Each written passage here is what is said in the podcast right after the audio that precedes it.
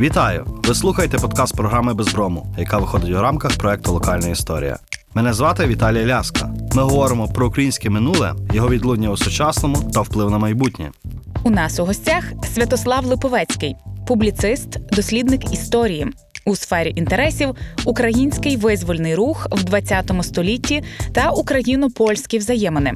Є автором понад 200 статей та низки книг, зокрема Бандерівці, 200 історій з 20-го сторіччя, Меч Щербець та Українські ворота.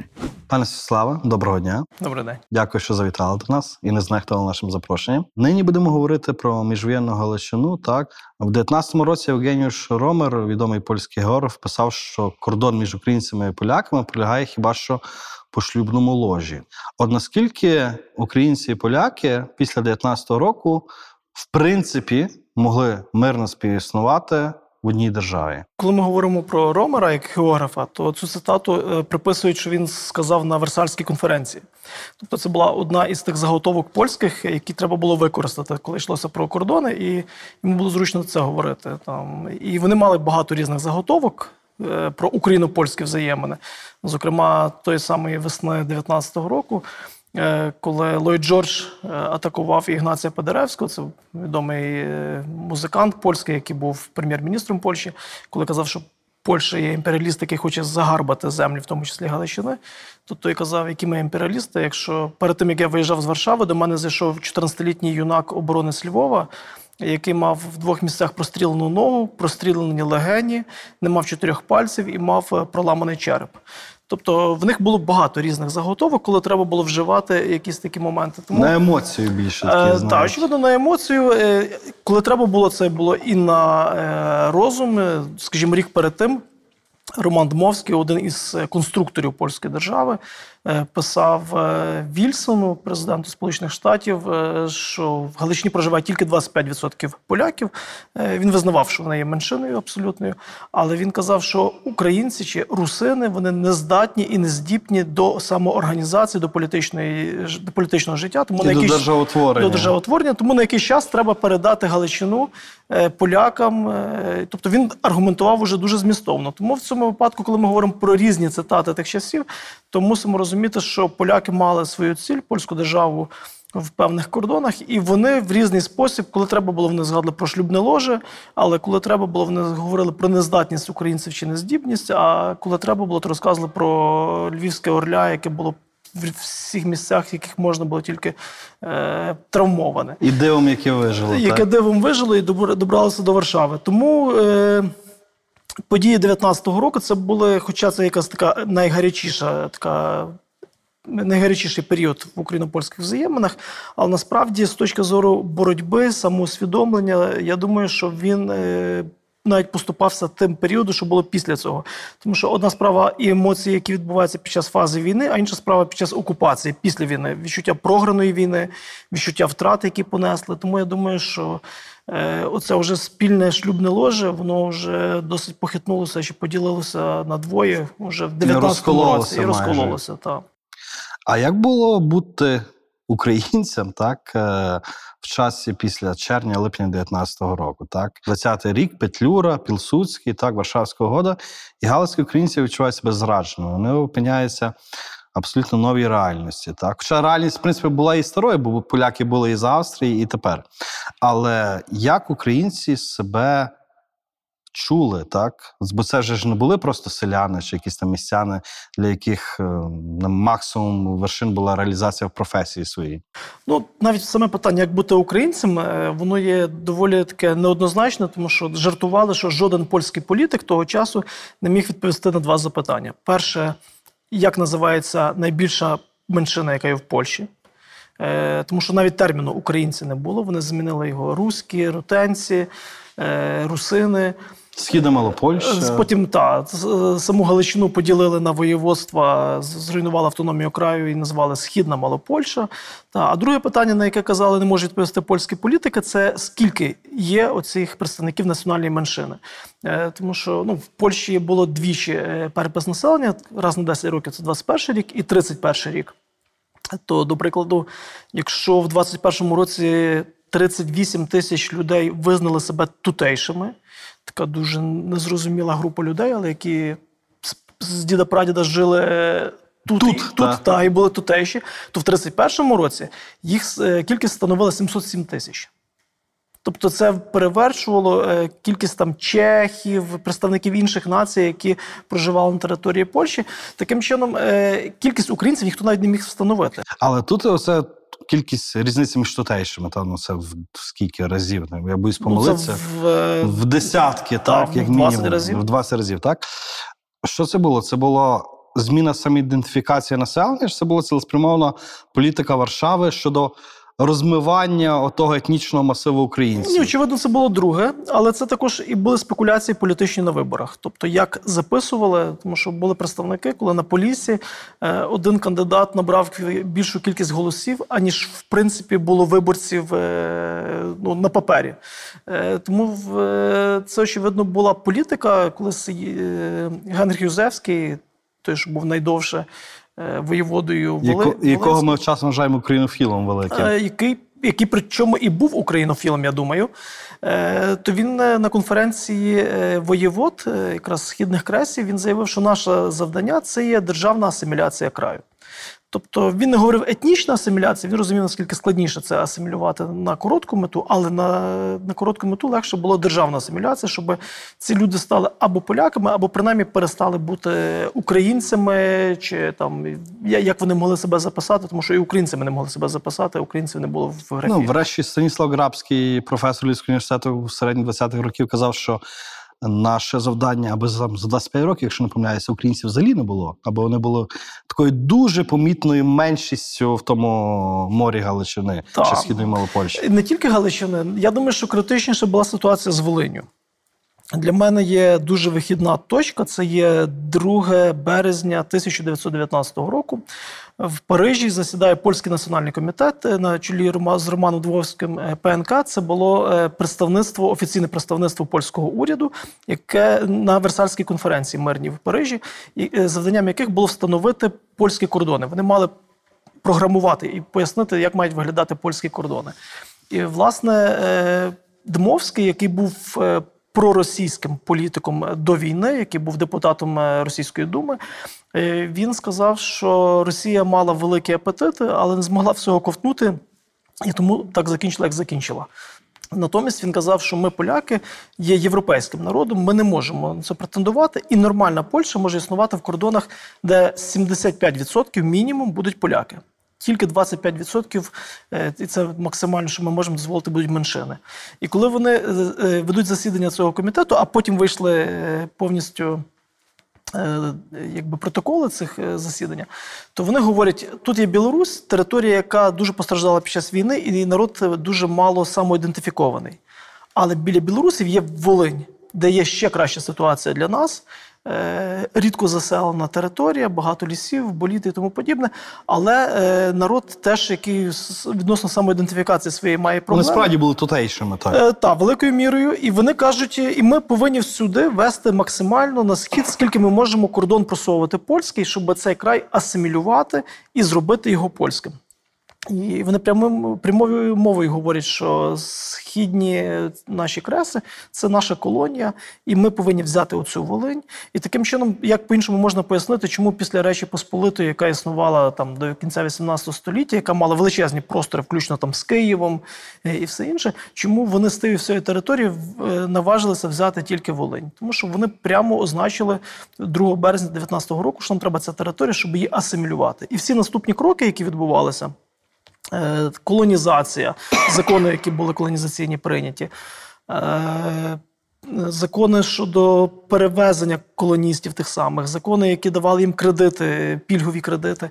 Е, Тобто ми це побачили, як це за кілька років оце почало відбуватися на території Волині. Що стосується Галичини і Станіслава Грабського, та він вважав, що українці вони є таким другосортним. Це е, Станіслав Лось пригадував, що коли Грабський до нього прийшов е, якось там на шклянку портвейну, то показав на стелаж з книжками і сказав, що вся українська література вона легко вміститься в цей стелаж. Той сказав, болгарська може ще менше місця займе, але українці писали і російською мовою, і польською. І насправді це не відкидає того, що це є самодостатня нація. Коли ми говоримо про цей період такої певної турбулентності, нестабільності, це період з 19 по 23 рік, коли було незрозуміло, а що буде з Галичиною, бо начебто вона польська, так ну наразі польська, але може бути щось інше. От наскільки уряд е, Західноукраїнської Народної Республіки в екзилі і Євген Петрушевич. е, Вони давали собі раду з тим, аби представити е, і репрезентувати цю ідею незалежної української держави в Галичині на міжнародній арені. І чи взагалі були якісь шанси переглянути це рішення? Я думаю, демок... е, дипломатичних шансів не було. Тобто, я думаю, що тут все визначалось, і це все дуже вловив Пілсудський. Тобто, поза тими різноманітними домовленостями, конференціями, які відбувалися, їх просто тьма була різних. І кожна конференція, вона ще в своїй постанові мала, що це питання має вирішитись в майбутньому. Це в майбутньому. Скажімо, коли Галичину передали полякам 25 е, червня 1919 року. То йшлося про тільки тимчасову окупацію, тому що це від більшовиків, тому що більшовики були під збручем. Але також йшлося, що е, адміністрацію поляки можуть вести після того, як вони домовляться з кожною країною з Антанти відносно тим правил і все інше. Тобто в кожному договорі закладалася оця невизначеність, щось переносилось, домовлялися. Е, Тому е, дипломатично, я думаю, шанси уряду ЗУНР були мізерні абсолютно. Інша справа, що люди вірили їм, що наші люди були е, організовані. Ну, простий приклад: е, армія Галицька в липні 19-го року перейшла з Бруч. А через рік уже тут е, на території Галичини були більшовики. Тобто ми знаємо, що дійшли майже до Варшави. Е, Тобто тут дійсно був це момент турбулентності. Але що цікаво, е, Затонський, який був керівником Галицького революційного комітету, Галерівкому, то він писав, що люди мали побожне ставлення до приватної власності і до влади.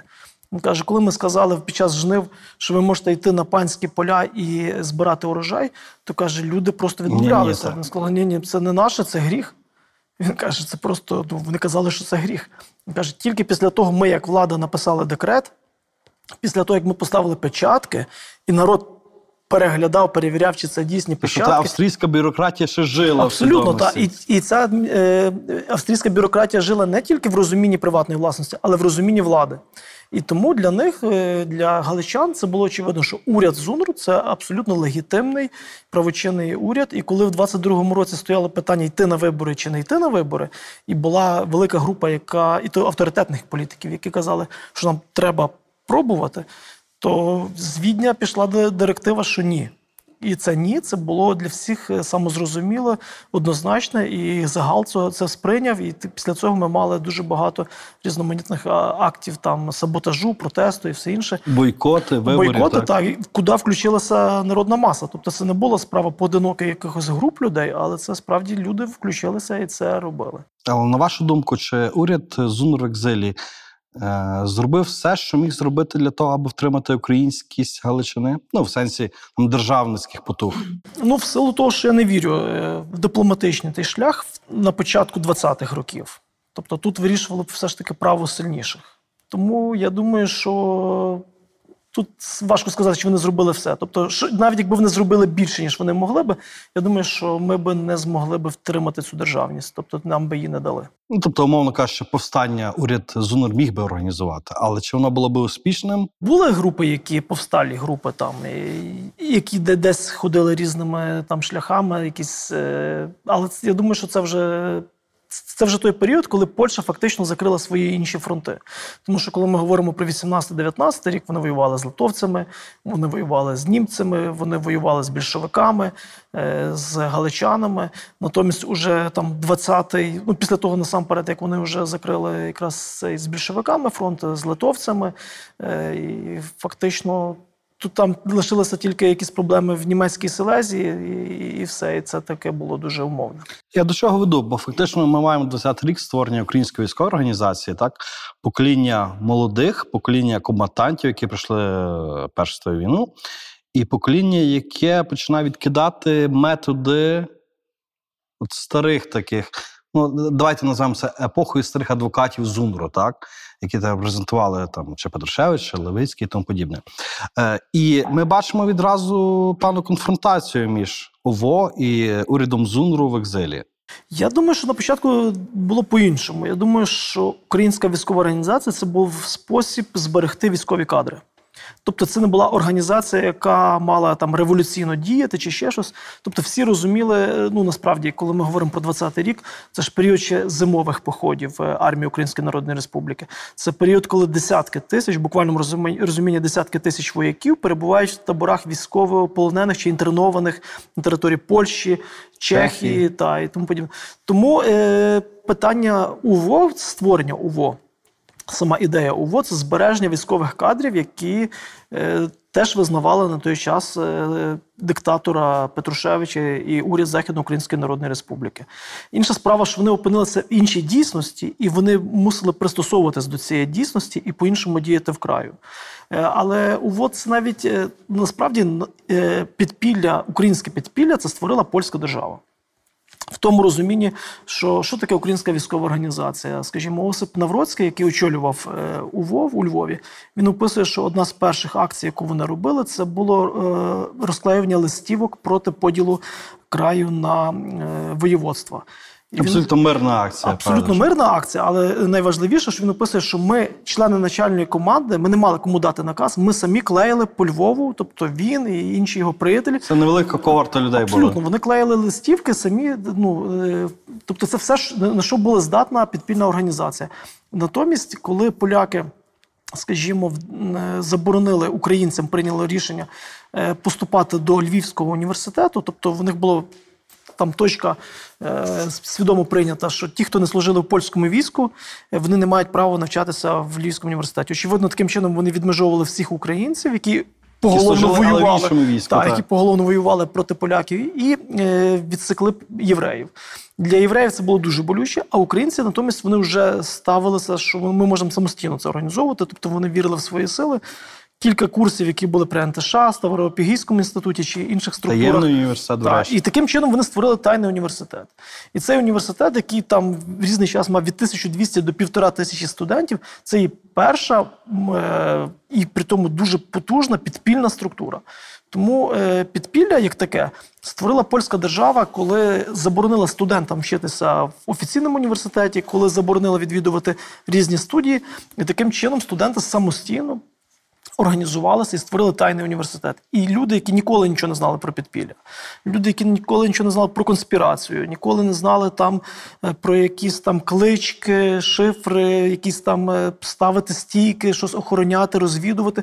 Ці люди, і хлопці, і дівчата, е, змушені в великій кількості це були опанувати з першій половині 20-х Завдяки польській владі За- і поліції. Виключно завдяки польській владі і поліції. Але марно сперечатися те, що частина, я не знаю, яка частина, так, але частина галицького суспільства, українського галицького суспільства, е, вона все ж е, була, якщо не лояльна до поляків, то принаймні розуміла, що їм придеться жити в новій реальності. І яскравий там приклад діяльності ОВО. Листівки це добре, там нехай 20-й рік, але 22-й рік вбивство твердохліба, так там вбивство мат е, цього директора Перемишльської гімназії. Софрон Матвіас. Так, так, так. Далі там вже вже пізніше це бабій, так? От наскільки е, оці методи боротьби ОВО були коректними, і наскільки це було виправдано? Насправді, бо ж боролися і проти українців, так? Я думаю, що треба розуміти, е, дивитися на це з погляду того часу.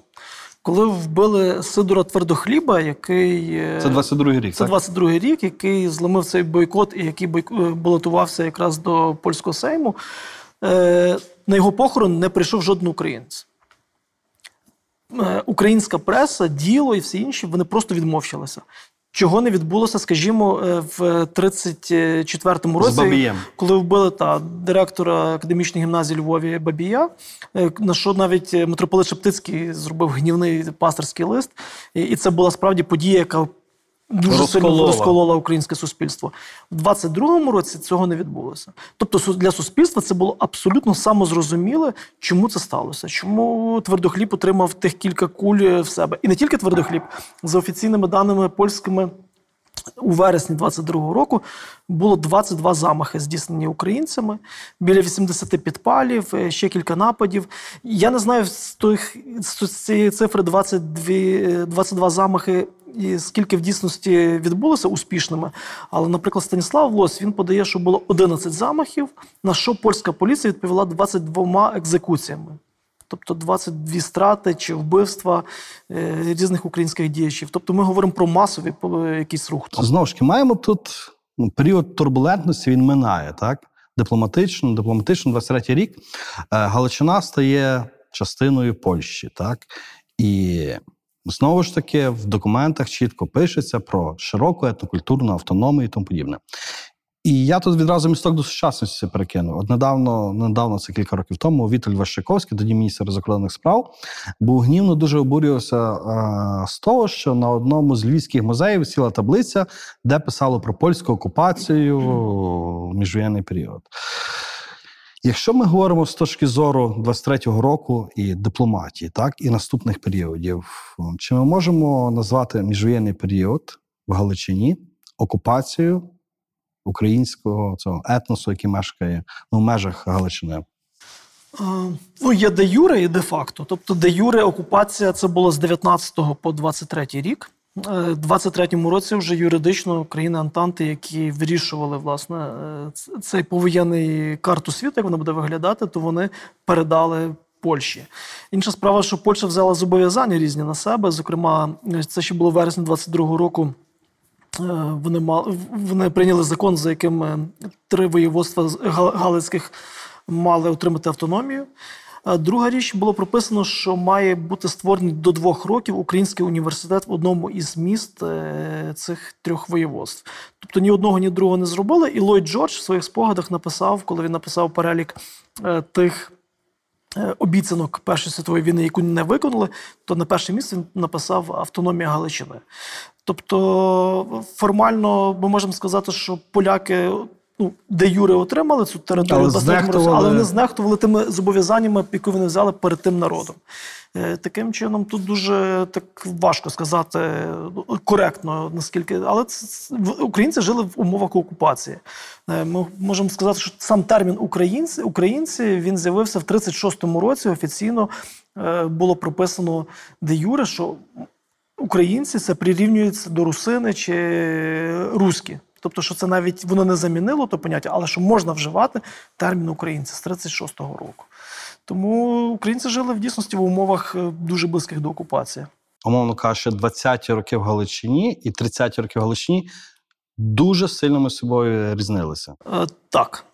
Я думаю, що суспільство радикалізувалося. В 30-х роках це вже було інше українське суспільство, ніж було в 20-х роках. За рахунок чого? За рахунок ем, приходу молоді, так яка в принципі завжди відкидає авторитет старших, в тім числі політиків, е, за рахунок політики Польщі, яка десь там закручує гайки, за рахунок тенденцій в Європі, де радикалізується в принципі все і всі. Я думаю, що все має е, сенс. Е, Поляки закручували гайки, і це було поступово. Тобто, це не був якийсь момент, що ми, ми не можемо сказати, що в 30-му році стало от так е, різко гірше, Зміна, і все та, поїхало інакше. ніж було.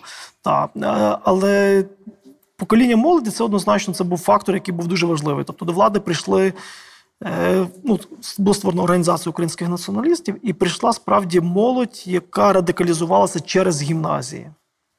Це цікавий е, феномен, е, тому що хто такі були е, члени української військової організації? Це колишні військові, колишні комбатанти, які мали великий бойовий досвід, і які насправді його майже не використовували.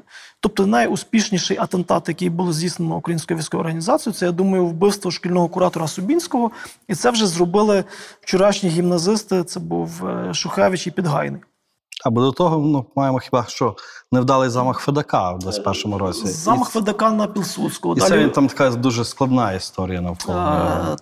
Так, але ну, в будь-якому випадку це не Пілсудського, це на першу особу, це на начальника держави. 21 рік так. Так, в 24-му році був е, замах е, на Войцеховського, президента Польщі. Тобто, це знову ж таки це дуже важливо розуміти, тому що після Войцеховського з 26-го року е, президентом Польщі був Мостіцький, який був ректором Львівського університету. Коли він став президентом, він жодного разу не відвідав Львова. Тобто, 24-й рік замах на Войцеховського це була остання е, е, акція, коли президент наважився приїхати до Львова. Тобто існувала боязнь, певно. Так, існувала боязнь. Були моменти, коли Пілсудський переїжджав, скажімо, в Румунію, ще щось, але навіть преса повідомляла вже постфактум, після того, як він вже десь переїхав. Тобто це не було офіційних прийомів, нічого такого, що було на початку 20-х років, і що завжди використовувала УВО як е, привід для якихось бойових акцій.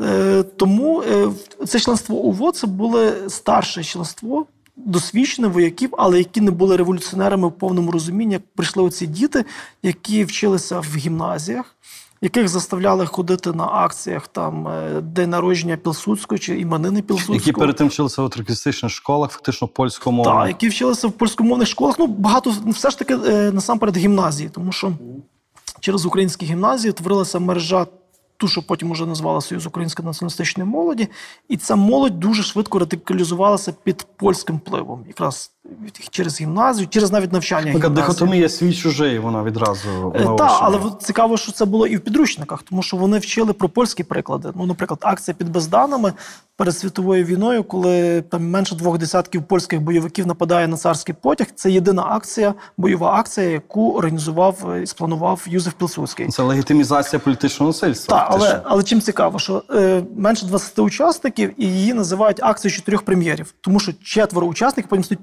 прем'єр-міністрами Польщі в різний час. І вони бачать, що шлях до державності І до це, успіху, це, це шлях через револьвер, виключно. Е, І це не тільки там було багато таких прикладів. І таким чином, оця вся молодь, вона е, фактично змушена потім творити організацію українських націоналістів. Е, тому що ОУН теж передбачалося, що це буде політична структура, ймовірно, так думали. Але де-факто діста- е, ті люди, які опинилися в Галичині, вони змушені були творити в тих умовах, в яких вони опинилися. Отут якраз запитання, бо я мушу згадати, я не знаю, чи дослідника, чи історика, так принаймні публіциста Данила Яневського, так, який нещодавно знову ж таки, та він, в принципі, так завжди про це говорить. Кілька фактів. Так, Е, УУН, так, УНівці, це перша дуже малочисельна організація. Там ледве не два десятки осіб, так це є малоосвічені хлопці, в тім числі Степан Бандера, який десь там, там виліз старого Гринова і зразу взявся за револьвер. І е, ОУН це маргінали, в принципі, в політичному і національному житті Галичини. От якщо ці речі прокоментувати, якщо, якщо можна їх прокоментувати. Ну, важко коментувати, тому що це, ви кажете, публіцист, чи журналіст, це доктор історичних наук.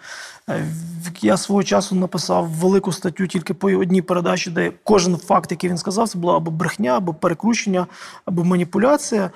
Е, Тут не знаю за що з чого почати. Коли ми давайте говоримо- з освіти почнемо. Ми ж говоримо про гімназії. Гаразд, давайте почнемо з освіти. Коли ми говоримо, що справді ці гуртки, які всі творилися, молодіжні вони творилися в гімназіях, то ми повинні розуміти, що кількість гімназій була дуже обмежена. І вчитися в гімназії це, ну, тобто це є рівень середніх шкіл е, в той час.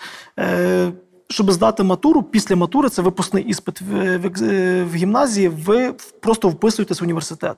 На підставі того, що ви вже пройшли матуру, ви не здаєте вже та, вступних іспитів, нічого не здаєте, як це сьогодні відбувається, а ви просто автоматично вписуєтесь в університет. Е, По-друге, якщо взяти перелік тих людей, які були в краєвому проводі, це фактично на 90% це є люди, які вчилися в університетах. Якщо ми говоримо, що кількість українців е, в Другій Речі Посполитій за різними даними була, це теж парадокс, але ми до сьогоднішнього дня ніхто не знає, але від 5 до 6 мільйонів за різними е, підрахунками, включно з польськими, то е, кількість студентів було 3 тисячі. Тобто це є навіть не 1% і навіть не е, 1,1%. Тобто це настільки маленька група, яка могла здобути вищу освіту, яка вчилася. І тому, е, коли ми Ну, найважко було навіть фізично потрапити. так, тому, тому е, насправді ми говоримо е, про людей, які були освічені в межах тої держави, де вони могли здобути цю освіту, е, які були доволі чисельною групою, тому що ну. За різними даними, теж коли ми говоримо про другу половину 30-х років, це від 8-9 тисяч людей, які належали до підпілля. Тобто це дає історик Роман Висоцький від з Польщі до наших істориків е, місцевих, які ґрунтуються на польських даних, звітах е, і тому подібне. Той самий Іван Кедрин, який був політичним редактором газети Діло. Він наводить статистику, що за два міжвоєнні десятиліття політичних процесів над українцями відбулося близько 800, і він е, рахує 3800 осіб е, приблизно. Це які були учасниками тих процесів. Це люди, яких тільки засудили і які відбували е, ув'язнення. Тому це така статистика. А перед війною, то за звітами офіційно до 20 тисяч людей було в підпіллі. І ми знаємо, зрештою, коли почалася вже радянсько-німецька війна, з'явилися похідні групи, які проголошували державність, то це десь до 6 тисяч людей було тільки. І вони теж не з'явилися на Так, і, і причому вони з'явилися навіть не на ґрунті місцевому, а які опинилися в генерал-губернаторстві вже в Кракові і в тих територіях, і звідтіля вже йшли е, на Україну. Е, Ще одна річ, якою часто маніпулюють, яка але яка в принципі мала місце, це очевидне тертя знову ж таки між закордонним проводом ОУН, так. І е, краєвою екзекутивою. От наскільки оце тертя і це нерозуміння, воно було, воно було. Так, оце абсолютно. Тобто тут момент і батьки, діти, і тертя. е, І комбатанти, і молоді студенти, революціонери. Так. Все почалося власне з Віденського конгресу Організації українських націоналістів, на який було створено в 29-му році. Є чудова фотографія, коли там всі учасники чи більшість учасників є на одній знімці. І тоді ті, що були краєвики, вони навіть звернули увагу, як ми можемо фотографуватися. Ми ж підпілля. Ну, А. Вони кажуть, ну це ж довірений фотограф і все інше. І потім за кілька років е, там четверо чи п'ятеро осіб, які були на тій знимці з Галичини, вони отримали свої реальні терміни і відбули ув'язнення. Тому ми бачимо різні Рівність сприйняття. різні навіть. сприйняття і навіть уява, що це буде за організація. Е, того самого Івана Кедрина, коли, якого ми сьогодні кілька разів згадували, е, то Коновалець запросив на конгрес. Е, і в Коновальця була дуже специфічна е, манера вести перемовини. Він творив умовно фокус групи, коли вони збиралися на різні питання, вели дискусії. Сам він тільки в кінці е, брав слово. І, зокрема, Іван Кедрин, як представник УНДО, і газети Діло. Е, Він е, брав участь з краєвиками. Ті, що приїхали з краю, молоді люди. І він казав, мене просто переголосували. Але Коновалець, е, особливість Коновальця це те, що він дуже тонко розумів різні процеси, які відбуваються. Як на мене, Коновалець абсолютно не, як би сказати, недооцінена фігура. Те, що підпілля так довго могло в 20-х і 30-х роках перебувати в рамках однієї організації, це виключно заслуга Коновальця. І хто це розумів, це був Йосип Сталін який, якщо повірити Судоплатову, е, сказав, що нам треба обезголовити, вбити Коновальця, і тоді ці фашисти самі себе пережируть.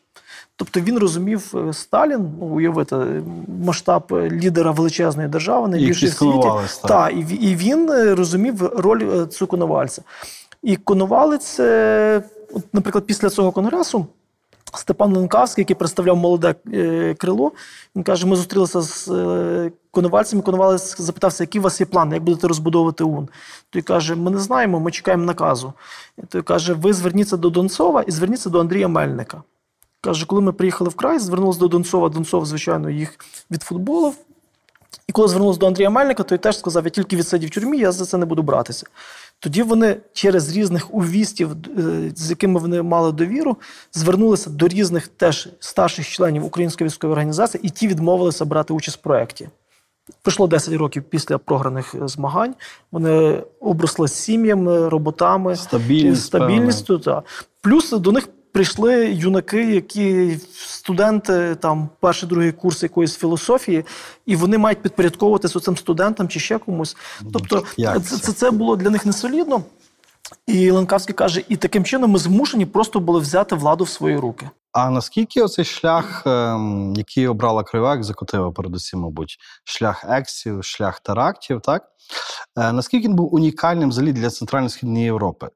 Бо дуже часто унівці називають просто терористами, які там порушували громадський спокій і там заважали нормальній українсько-польській співпраці в тому часі. Насамперед, це було дуже е, природньо для Польщі. Тобто, ми вже згадали польську партію соціалістичну, бойові групи польської партії соціалістичної, які е, робили замахи, які робили пограбування, екси і тому подібне. Але з другого боку, і Польща це була держава, де рівень політичного насильства був дуже високий. Перший президент Польщі Габріель Нарутович він загинув, здається, на п'ятий день е, свого президентства. Його просто застрілив е, е, представник опозиції. Екзарха православного застрілив архимандрит, який був ректором Холмської семінарії. Е, Представник білогвардійського руху застрілив е, радянського дипломата 27-му році в Варшаві. Тобто дуже багато різних подій таких відбувалося. Зрештою, прихід е, Пілсудського до влади в 26-му році це було е, кілька сотень загиблих людей. Тобто це така невеличка революція, яка відбулася в столиці Польщі. Тому політичне насильство, в принципі, це була одна, Норма така. одна із норм існування польської держави. Ну, може, не тільки навіть польської держави, тому що в цей Може, час- Центрально-Східної Європи можливо. Центрально-Східної Європи. Ну, хоча були острівки такі спокою, умовно, Чехословаччина там. А, але так, тому українці не зробили чогось такого нового. Зрештою, той самий Ленкавський писав, що ми не могли втримати ту молодь, ми мусили їх просто відправити оцим шляхом, щоб вона випустила пару. І це була так звана, вже називалася друга саботажна акція в 30-му році, коли почали палити там обістя дідичів і, там, і, і якісь подібні речі робити. Він Каже, якщо б ми цього не зробили, то в, в Галичині утворилася б маса різних гуртків, бойових гуртків, які би е, Це робили хаотично це робили, стихійно. та, і ми б ніколи не могли б мати це в одній організації. А наскільки українське суспільство ставилося до цієї, цієї діяльності? І, зокрема, греко-католицька церква, ми вже згадували в контексті Бабія, так? Про греко-католицьку церкву е, не можна говорити як про єдину інституцію, подібно так, як ми говоримо про підпілля, яке було дуже е, різнопланове, е, тому що був очевидний авторитет митрополит Шептицький, але натомість були ну, в нас було три єпархії. Окрім Львівської, це ще була Переміська Ми і знаємо, була Станіславська. Так, так. от Хомишин і Станіславська єпархія це була окрема республіка. Коли митрополит Шептицький в 30-му році заборонив своїм священникам брати участь у виборах, і вони більше не брали участь у виборах, то натомість Хомишин створив е, цілу окрему політичну е, католицьку партію. Тому е, церква по-різному це до цього ставилася, але ми можемо констатувати, що, скажімо, там Ярослав Чиморинський, отець, був е, тривалий час, в 30-х роках, майже всі 30-ті роки, скарбником організації українських націоналістів. Якраз краєвого провіду. Коли краєвих провідників засаджували в тюрми, то він е, в той час і очолював чи виконував обов'язки провідника. Ми маємо приклад е, Омеляна Ковча, згадують як людину, яка була пов'язана до підпілля, який свого часу був е, в українській галицькій армії як духівник, але такий також мав стосунок до організації українських націоналістів. Е, Отець Кладочний, який був духівником е, політв'язнів, який возив Березі Картузький, так? та, він не тільки Березі Картузький, він в принципі відповідав за всі в'язниці, які існували в Польщі, за політв'язнів. Він возив до Бандери, скажімо, в олівці, в яких були грипси з записками від проводу. Натомість на сповіді вислуховував різну інформацію, яку мав передати. І коли в нього питалися, як Шептицький ставився до цього всього, чи він знав про це, він каже, знав, але він був делікатний чоловік. Він про це не розпитував. Тому насправді греко-католицька церква і сама брала участь якоюсь мірою, але натомість, коли було вбивство Бабія, чи Це вже такий певний вододіл. так, це для Шептицького було однозначно це гріх, і це такий, що він мав застерегти молодь. Чи, скажімо, було в 1908 році, ще коли е, Мирослав Січинський вбив Потоцького, Січинський теж е, виступив із заявою відносно цього. Тобто є е, червоні лінії, які, до яких Шептицький та, які не можна було переходити. В- І вбивство для нього це було одна із таких червоних ліній. Ще одна незручна тема, так яку час ми зараз оминаємо стосовно Галичини міжийний період, це радянофільство. Так, ну, так воно здається, ну, КПЗУ і там згадуємо десь е, де-інде. Е, Натомість, якщо говорити про знову ж таки український стеблішмент, ну, це доволі серйозні люди. Євген Петрушевич навіть потрапив під полон радянофільства, так? Чи родина Крушельницьких, яка приїхала до Харкова. От наскільки цей радянофільський рух він був потужним, і для чого він був потрібен? Тут є дві речі. Один, я думаю, що це політика розпачу. Е, Це теж звідки з'явилося москофільство в Галичині в 1860-х Аби не роках. втопитися в польському болоті. Та, в польському болоті. Тобто цей тиск польський вони так е, переживали гнітючі, що вони, в принципі, вважали, що краще вже тоді знайти е, підтримку якусь в більшому слов'янському якомусь етносі. Але е, це тільки один бік. А другий бік це все ж таки російські рублі, які завжди щедро платилися, чи це було в царській Росії, чи це потім було в Радянському Союзі. Але е, я боюсь, що ми, ну, коли ми говоримо про 20-ті роки, то треба однозначно зрозуміти, що е, перед оцією дійсністю, яку вони мали польською, вони розуміли, що це є якась альтернатива. Вони бачили, Українська Радянська Соціалістична Республіка, українізація. Вони отримали літературу, де було написано Державне видавництво України. Тобто е, вони бачили маси людей, які відбуваються. До речі, і Грушевський теж потрапив в цей Абсолютно так. Тобто в 20-х роках е, Першими такими глобальними розчаруваннями, ну вже тоді було очевидно, УВО і інші групи вони поборювали, е, особливо Донцов, який був завжди е, антиросійський. Тобто, поза різними його поглядами на різні події, він завжди антиросійська був, риторика антиросійська, завжди в нього- звучала. вона в нього ніколи не змінювалася. Хоч інше могло змінюватися, але це в нього було стабільно. Але е, в 30-му році процес СВУ е, найбільше таки вплинув, що це була така подія, а потім, очевидно, голодомор, і це вже було крах всього. Інша справа на Волині, де Волинь, яка колись належала до Російської імперії. Перед е, світовою війною, тобто там було більше різних таких моментів: КПЗУ, Сельроп і тому подібне. Там кордон можна було легше перейти з радянської Росії.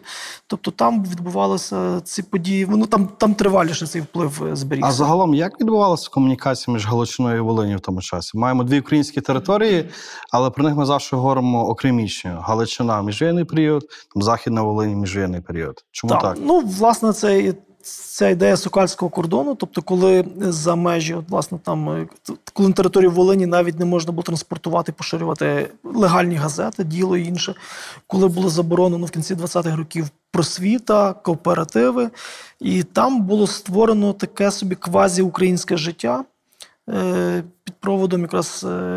Ізевського. Генріха Юзевського, який був віце-міністром ще в уряді Ісака Мазепи. Ісак Мазепа в уряді УНР він казав, що Юзевський це око, польське око в нашому уряді.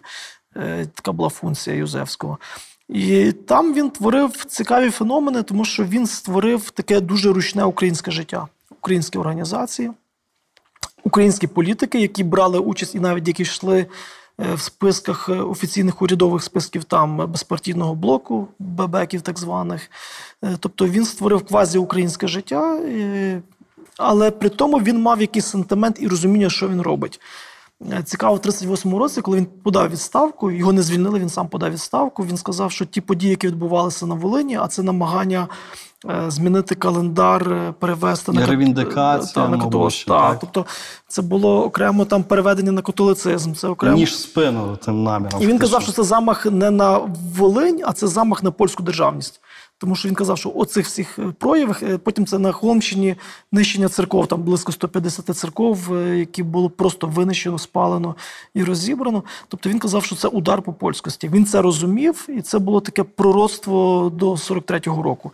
Тобто ті всі події, які відбувалися впродовж двох десятиліть, але особливо в кінці 30-х років, Ну, і і він подав відставку на, на підставі цього. Але не тільки Волинь. В другій Речі Посполиті кололи будь-які прояви українського суспільства. Наприклад, в 20-х роках була так звана талявська схизма, коли е, частину лемківських сіл перевели на православ'я. Потім в 30-х роках е, взагалі адміністрація Лем. Лемківська адміністрація, апостольська адміністрація Лемківщини, коли дев'ять деканатів від греко-католицької церкви забрали і створили окрему адміністрацію, де було заборонено там використовувати синьо-жовту символіку, співати Боже великий єдиний і якісь такі елементарні речі. Тобто на різних е, таких моментах намагалося оце українське суспільство колоти, ділити, перейменовувати там е, і тому подібне. Ну і крім того, дискримінували в різних сферах. Ми вже говорили про освіту, очевидно, якісь професійні речі. Але питання в іншому: як в таких умовах, коли лищата польської, нехай окупаційної влади тиснуть, так українцям вдалося зробити те, що їм вдалося побудувати справжнє громадянське суспільство. Тобто нема школи. Окей, ми даємо, збираємо гроші, робимо рідну школу. Нема культури, ми робимо просвіту. Нема не допускають нас до роботи якоїсь, ми робимо кооперативи. І так далі, і так далі, і так далі. І як це вдалося? Чому це вдалося? І чи ми можемо це банально і в цифрах сказати? Я думаю, що для нас просто була репетиція це є Австро-Угорська імперія. Е, Тому що ми маємо такий сентимент до бабці Австрії, як такі майже золоті часи Галичини, насправді не усвідомлюючи, що Австро-Угорщина була різна. Тобто вона була одна за освіченого абсолютизму, яка дала поштовх на початку 18 століття, е, на початку 19 століття до середини там до весни народів. І зовсім інша Австро-Угорщина щодо українців від 1860-х років, коли це стала дуалістична е, монархія, і коли було створено е, таку собі квазі автономію Галичини. Тому що Галичину віддали в польські руки. Е, Було створено свій сейм е, краєвий і призначали намісника з представників е, польської аристократії. І таким чином ми вже жили в умовах умовно польської якоїсь такої маленької державності. Поляки так і сприймають, що е, Львівський Сейм це була єдиний той час парламент польський, який існував. І момент, що Галичина П'ємонт, це насамперед воно пішло з, Поль, з Польщі. Тобто поляки сприймали Для себе Галичину як та, П'ємонт. та П'ємонт. І в тих умовах цього тиску е, наше суспільство воно якраз розвивалося і заклало фундаменти цих всіх товариств від просвітних до молодіжних, економічних. І коли з'явилася польська держава, це було просто таке продовження, але в такій брутальнішій формі. І, але українці вже знали, як діяти. Тобто вони вже мали цю закваску, яка існувала в 19 столітті, на початку 20 століття. І фактично це вже проросло і розквітло. Це 20-ті роки, а особливо 1930-ті роки. Е, Колись Василь Нагірний, який був архітектором Галицького світу, і то в прямому і переносному сенсі, тому що він і будував церкви, і, І будував кооперативи. і кооперативи, ідейно, і, так. та, і викуповував приміщення у Львові, і будував приміщення, і очолював е, перший, перше товариство Сокіл. Е, Він е, вчився в Швейцарії, і він казав, що в Швейцарії є така приповідка, що кожен чоловік має належати до шести організацій. Е, Тому, щоб кожен вечір брати участь в засіданні в однієї з них, а недільний вечір має присвятити своїй дружині. І воно так якби звучить гарно. І свого часу мені треба було в архіві знайти, бо друзі робили книжку про село, звідки походить моя мама. Це є Бродівський район, Львівська область. Село Клекотів, дуже маленьке село, якраз на прикордоні Галицько-Волинському. Е, Соснові ліси, болота і тому подібне. Абсолютно маленьке село. І в архіві я знайшов е, папки, е, що в селі існувало: рідна школа, просвіта, кооператива, УНДО, Луг. Тобто, якщо взяти ті всі структури, які існували, то ми побачимо, що оця байка, днів бо- бо- тижня не байка про Швейцарію, та воно абсолютно реально було тут у нас в Галичині. І, і таким чином е, ми бачимо, як дійсності розбудувалося і самодостатнє було українське суспільство. Інша справа, що ми в цифрах е, нам важко про це говорити. До прикладу, до кооперативного руху належало понад 700 тисяч людей. Е, Просвіта, яка мала там біля трьох тисяч читалень, мала до 500 тисяч е, е, тих членів чи учасників, там, які брали участь в цій праці цих читалень. Рідна школа мала 2 тисячі філій, але мала е, 100 тисяч членства. Але чому я говорю, важко говорити про цифри, тому що ми не можемо співставити.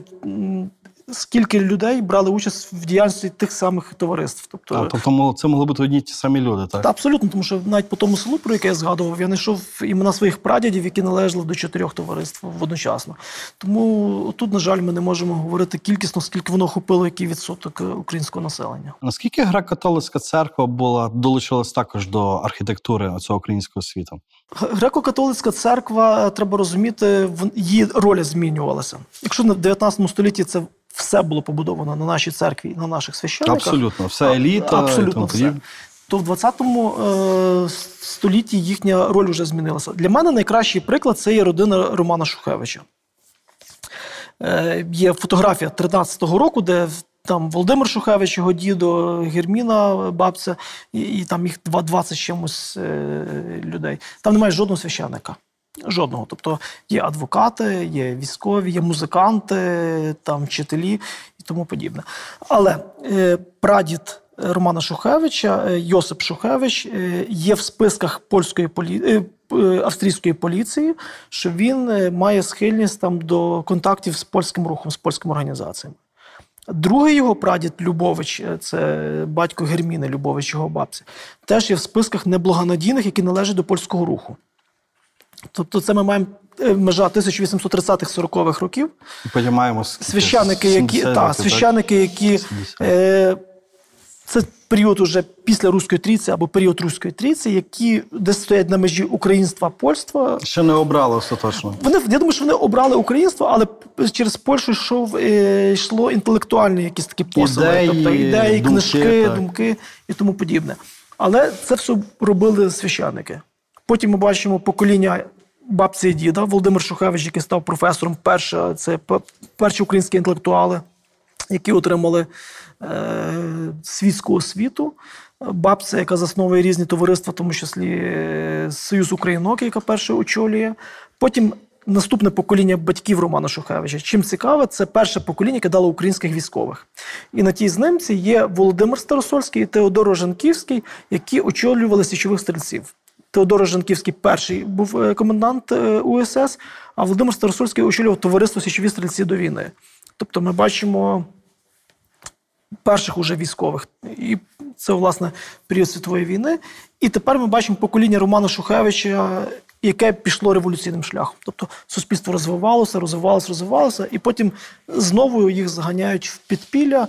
І це є така для мене ілюстрація, і в тому числі греко-католицької церкви, яка дала весь фундамент, але яка вже на знимці 13-го року не представлена. Це не означає, що священники не відігравали е, якоїсь ролі, але вони вже не мали тої політичної ролі. не мали домінанти. Та, вони, але вони виконали ту роль, яку вони мали виконувати вже як священники. 19-му. Та, тобто вони вже працювали з народом і забезпечували народ і ці його духовні потреби. А чому в умовах, е, ну нехай там маємо там рубіж 20-30 років, е, ситуація між українцями і поляками не є критичною, так е, ну мені так видається. Тобто ОУН ще так стільки траків не зробило, протистояння не набирає таких обертів, є реальна ідея реальної праці, так і інтеграції в Річ Посполиту.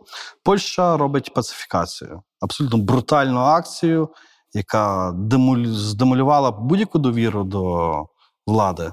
Е, Я думаю, не витримали нерви в Пілсудського. Тому що не тільки відбулася пацифікація в 30-му році. Треба розуміти, що в 28-му році е, вибори, про які ми згадували, е, його політична сила вона здобула абсолютну меншість. І це не тільки відбулася пацифікація, але це також відбулися репресії проти польських політиків. Скажімо, там Вітос, який був двічі прем'єр-міністром Польщі, його заарештували. Тобто, частина е, депутатів відбули в е, Бересті. е, Тоді це була ще тюрма. Тобто вони відбули ув'язнення в тюрмі. Це не тільки українське, але й польське. І тому в 30-му році вже відбулося перезавантаження і нові вибори.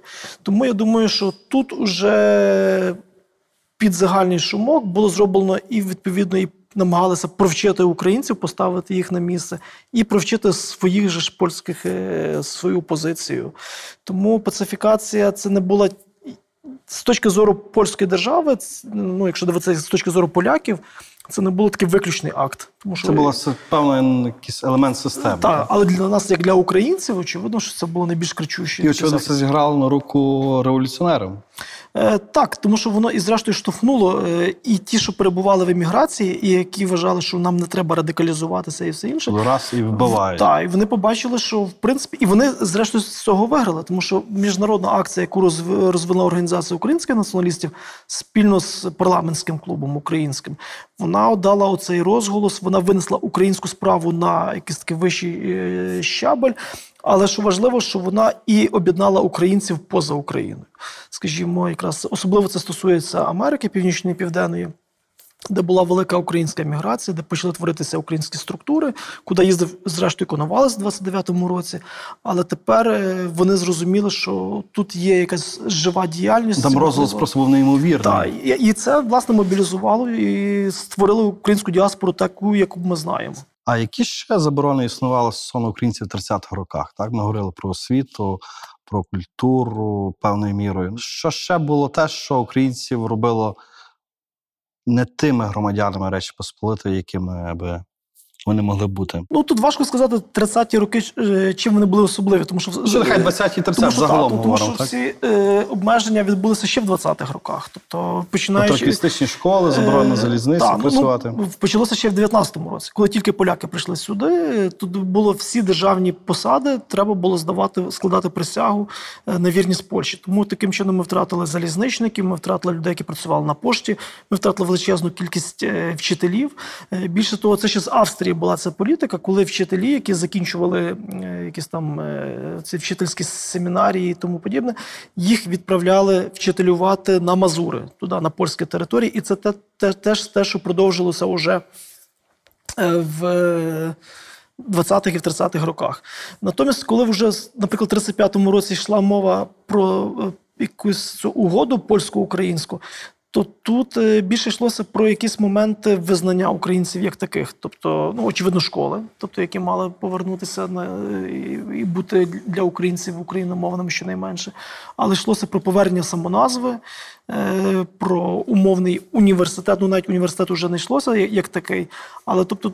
Тут більше йшлося про е, навіть звичайні термінології, там вивіски українські, колись навіть жартували, що це ще з 19 століття, що е, коли угода була 1890-х років, що Нова за- за- та, запродалися за е, вивіски на поштових ящиках. Тобто тут було щось подібне. Я думаю, що українці самі по собі звикли творити альтернативний світ, альтернативне життя, і тому я не знаю, наскільки вони вже відчували.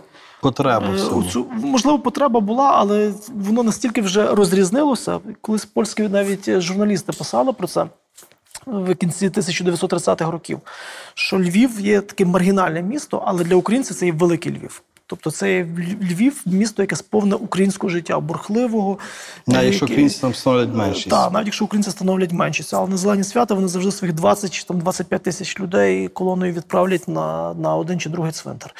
Тому це було таке вже життя самодостатнє. Але іноді з цього о, альтернативного, самодостатнього українського світу так можна було дуже легко потрапити в Березу Картузьку. Табір, е, де українці становили чи не більшість серед ув'язнених, і жахливі умови утримання. Береза Картузька. Що це знову ж таки? Боротьба суто проти українців чи не лишень? Парадокс, що ні, що власне не е, що Береза Картузька як концентраційний табір, класичний концентраційний табір, це було створено власне не для українців. Е, Його створили в 34-му році, наступного дня після вбивства міністра Піратського. А вбивство міністра Піратського якийсь час було. Не знали, хто це зробив, але там був цікавий нюанс, е, що такий був Ян Моздорф, керівник однієї з польських таких радикальних структур, який в той день подзвонив до міністра е, на роботу і попросив, щоб його з'єднали з міністром. Сказав, що він на нараді і сьогодні вже не підніме слухавки. Він сказав, то ну, це гірше для нього. А через кілька годин український бойовик вбиває міністра, і коли поліція починає цим займатися, то перша думка, що це зробила польська опозиція. І таким чином наступного дня відкривають, тобто є декрет про створення концентраційного табору, і уявляють, що туди має бути насамперед якраз опозиція, але в тому числі всі, знову ж таки всі, Всі, хто не згідний, всі, так. всі, що не згідні, так. Але натомість дізнаються, що все ж таки це є український слід. Стає все явним, і таким чином е, ми маємо статистику, що на кінець 34-го року було близько, мені здається, 167 е, націоналістів, українських націоналістів там перебувало, і по 40 комуністів і ендеків, тобто е, польської опозиції. Таким чином, ми бачимо, що ми в два рази українських націоналістів було більше, ніж всіх опозиціонерів інших, які існували в той час. Е, Тому це був класичний концентраційний табір. Щоб туди попасти, вам не треба було зробити ніякого злочину. Достатньо було, щоб там поліцейський подав в суді на вас якусь характеристику, і той підписувався, що ви заслуговуєте. Цікаво, що в нас є списки близько 200 перших в'язнів Берези Картузької українців, і там е, дуже часто е, повторюється таке визначення: е, вирізняється інтелігентністю, і цим становить державну небезпеку. Та, і, і, але треба розуміти, що береза картузька вона тривалий час не існувала, тому що туди відправляли вас на профілактику на три місяці, де ви важко працювали, де вас били і все інше, так. перевиховували. Потім могли продовжити ще на три місяці або ще на три місяці. Але фактично в 36-му році там лишилося буквально 20 в'язнів. Нова хвиля була вже в кінці 30-х років, коли Друга світова війна відчувалася в повітрі, і до 7 тисяч в'язнів вже перебувало. А за німецькими даними, коли в 39-му році Польща впала, то було приблизно 3,5 тисячі німців і півтора тисячі це якраз е, українців. В тому числі навіть такі персонажі, як Дмитро Донцов, якого, наприклад, там. Називали автором найбільш полонофільської книги, яку будь-коли написав українець. Це за підставу нашої політики на початку 20-х років. Тобто там уже без потрапити розбору туди було легко Та, доволі. Ну, в кінці перед війною це абсолютно. Це вже в ну, дійсності сотнями вивозили е, і в цей час. е, Але німців було все ж таки більше в кінці війни. Ну, так, бо там була небезпека війною, вже така. Але на початках це був табір для українців. На сам кінець, пане Святославе, можливо, таке трохи футуристичне запитання, але цікаве. Уявімо собі, що в 39-му році не відбувається агресія Німеччини супроти Речі Посполитої. І яким би було це українське питання, на вашу думку, там наступне десятиліття? Було би повстання, було би далі теракти, чи би була асиміляція українців до кінця? Тобто, наскільки цей український рух в міжвоєнній Галичині в всіх інституціях культурницьких, кооперативних, націоналістичних, політичних, церковних, він мав потенціал вибухнути. Я думаю, що якраз це є проблема, що польська держава не могла ніякий спосіб полонізувати і асимілювати цю територію. Тобто ця територія все одно швидше перетравлювала цей польський елемент, навіть аніж е, він існував. Е, Колись Яцек Куронь, але не тільки він, хтось іще із е, екзильних прем'єр-міністрів Польщі сказали, що якщо би Сталін не, не розподілив території і людей, то можливо вже в 90-х роках ми б тут в Галичині мали б другу Югославію і другу Срібряницю з цими всіма подіями. Тобто суміш цих людей в- і люди, які були настільки наелектризовані, які відносно один одного мали І такі у сусідах чужих. так, і це не тільки стосується українців і поляків. Скажімо, ми знаємо постійні історії з євреями. Тобто від першого погрому, який відбувся в листопаді 18-го року, які здійснили поляки, до погрому, який в 46-му році, здається, в Кельцах відбувся вже після Другої світової війни. Тобто, і там була постійна ця нетерпимість е, і до, до. Антисемітизм такий був частиною теж свідомості. Так, і, і тому е, важко навіть спрогнозувати, як могло би виглядати. В будь-якому випадку, я думаю, що поляки, ну і воно показує, що стан суспільства, який був в 20-му році, який відбув в 39-му році, це абсолютно інше суспільство. Українське суспільство було мобілізоване, е, організоване, е, воно було таке ну, Тобто- в великій мірі самодостатнє, яке могло дати собі раду навіть в масштабах чужої держави. Тобто, якщо умовно кажучи, якщо підсумувати, то так виглядає, що після 39-го року, незважаючи ні на що, українців було важко асимілювати в Галичині, і Галичину було важко позбавити українськості як такої. І це визнав Роман Дмовський ще коли я згадую польський національний комітет в березні 19-го року, коли він прямим текстом каже, що Польща може дати собі раду, якщо буде мінімум 75% е, поляків в цій державі. Їх було менше 70%, і воно вже тріщало по швам в різних місцях. Е, Та, тому це була держава, яка і так перебувала на пороховій такій бочці, І ця бочка так і вибухнула. і вона вибухнула. Пане Свіславе, дуже дякую вам за цікаву і предметну розмову. Дякую.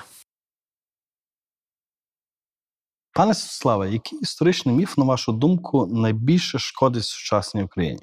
А на жаль, я думаю про слов'янське братерство. А яка ключова подія е, змінила хід української історії? Я не, не, не, не знайшов би однієї події. Для мене важливо, навіть як для галичана, це поява Шевченка і Кобзаря. Тому що навіть я не говорю про Надніпрянщину, що він зробив е, для свідомості е, населення. Але навіть для Галичини це було переворот в політичний бік українства вже в 1860-х роках, навіть після смерті Тараса Григоровича. А хто з українців відіграв важливу роль в нашому минулому, але ми про нього або мало говоримо, або взагалі не знаємо. Раз я згадав про Шевченка, я би тепер сказав про Маркіяна Шашкевича.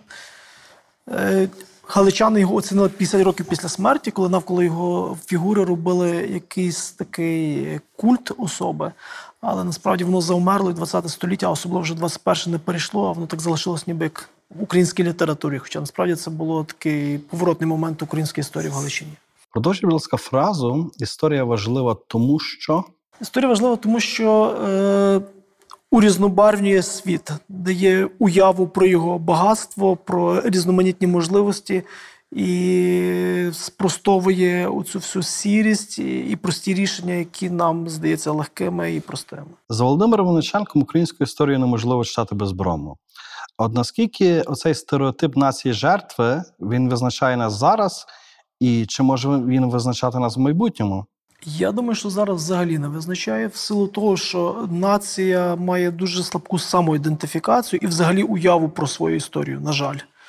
В майбутньому може визначати, але, на жаль, хотілося б, щоб це населення, яке проживає на цій території, самоусвідомило себе як націю і, і створило якийсь канон історичної уяви себе як е, нації, спільноти, яка живе на цій території впродовж тривалого часу.